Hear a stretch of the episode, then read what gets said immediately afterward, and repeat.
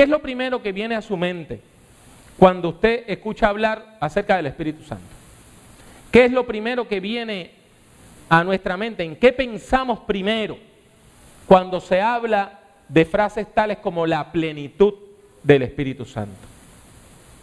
Estas son preguntas importantes, pero debemos confesar que lo primero que viene a nuestra mente cuando nosotros pensamos en el Espíritu Santo es el día de Pentecostés, es la experiencia de Pentecostés. Esa experiencia que se narra en el capítulo 2 del libro de los Hechos de los Apóstoles, donde la iglesia cristiana primitiva, la comunidad cristiana primitiva, esa primera comunidad cristiana recibe un impacto de Dios, recibe el Espíritu Santo de Dios y empieza a tener unas experiencias extraordinarias. Específicamente, reciben el don de hablar en idiomas extranjeros. El Dios de Jesucristo les da la capacidad de hablar en otras lenguas. Y por eso, cuando nosotros hablamos de cosas tales como la llenura del Espíritu, hablamos de la plenitud del Espíritu, hablamos de todas estas cosas, pensamos en los dones extraordinarios. La gente inmediatamente piensa en hablar lenguas, en profetizar, en orar para que los enfermos se sanen en el nombre del Señor. Y mis hermanos y, hermanas, tenemos que recordar también que en el mundo pentecostal, esas experiencias son parte integral de la vida de nuestras iglesias pentecostales. Nosotros inmediatamente pensamos en el Espíritu, pensamos en los pentecostales y pensamos en esa doctrina. La iglesia pentecostal tiene una doctrina que es un poco distinta a la nuestra. Ellos afirman que después de la conversión usted recibe una segunda experiencia de gracia. Y esa segunda experiencia de gracia es la experiencia que le permite a usted hablar en lenguas. Nosotros, los discípulos de Cristo, entendemos que hay una sola experiencia de gracia y es la conversión.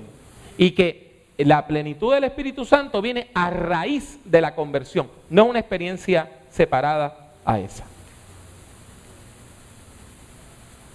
El problema de todo lo que yo le, acabo de decir es que es una visión bastante limitada, hermano, bastante limitadita. Si bien los dones espirituales son importantes,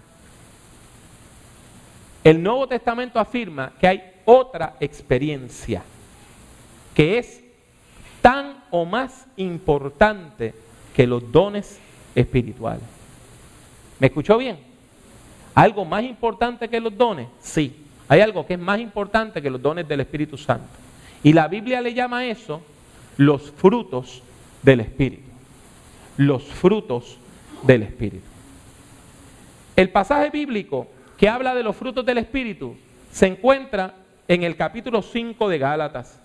Y allí encontramos, hermanos y hermanas, dos listas. Dos listas. Una que describe las conductas equivocadas, lo que nosotros los cristianos no debemos hacer, la conducta que debemos tratar de evitar, y otra lista que habla de las virtudes que usted y yo como creyentes tenemos que tratar de cultivar. Eso tiene un nombre técnico. A eso se le llama un catálogo de vicios o un catálogo de virtudes. Un catálogo de vicios es esa lista de cosas malas y un catálogo de virtudes es esa lista de cosas buenas a las cuales nosotros debemos aspirar.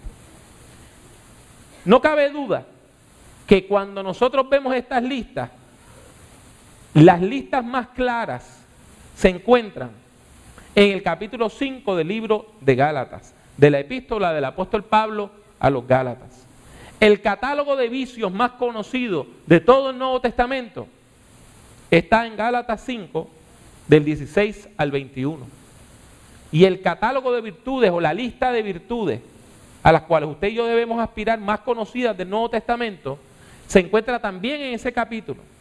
Capítulo 5, 5 de Gálatas, del 22 al 23. A esto se le llama, a los vicios se le llama las obras de la carne y a las virtudes se le llama los frutos del Espíritu Santo. Así que tenemos una lucha entre las obras de la carne y los frutos del Espíritu. Esta juxtaposición, este contraste, cuando usted pone uno al lado del otro para hacer la diferencia, tiene un profundo efecto educativo. La palabra de Dios lo que está haciendo es educándonos, enseñándonos a vivir. Lo que quiere la Biblia es que usted y yo sepamos claramente qué cosas nosotros debemos tratar de evitar y qué virtudes tenemos que tratar de cultivar. A qué cosas debemos aspirar en el nombre de nuestro Señor Jesucristo. Los frutos del Espíritu Santo son esta lista de nueve virtudes. Nueve virtudes. O sea, nueve cualidades que Dios les regala a la persona que cree. Usted no las tiene que comprar. Esto no viene porque una persona impone las manos sobre usted. Estos son regalos que Dios da a las personas que se acercan a Dios con fe. Pero para crecer espiritualmente hay que buscarlas. ¿Entiende? Esto es bien sencillo. Si yo le digo a usted, tengo un regalo para ti, aquí está, ven a buscarlo. Y usted nunca lo viene a buscar. Usted no se apropia de él. Es más, usted a lo mejor viene y lo busca y se lo lleva, pero si nunca lo abre, no es suyo. Es más, si usted se lo lleva y lo abre y lo saca, mira qué bonito, y lo pone en una esquina y jamás lo toca, como cuando las esposas, para motivarnos a nosotros los esposos, nos regalan algo de hacer ejercicio. Y usted lo abrió, ay, qué bonito, y usted lo puso. Y nada más lo toca cuando lo quiere mover de un sitio a otro. Pues entonces usted no se está apropiando del regalo.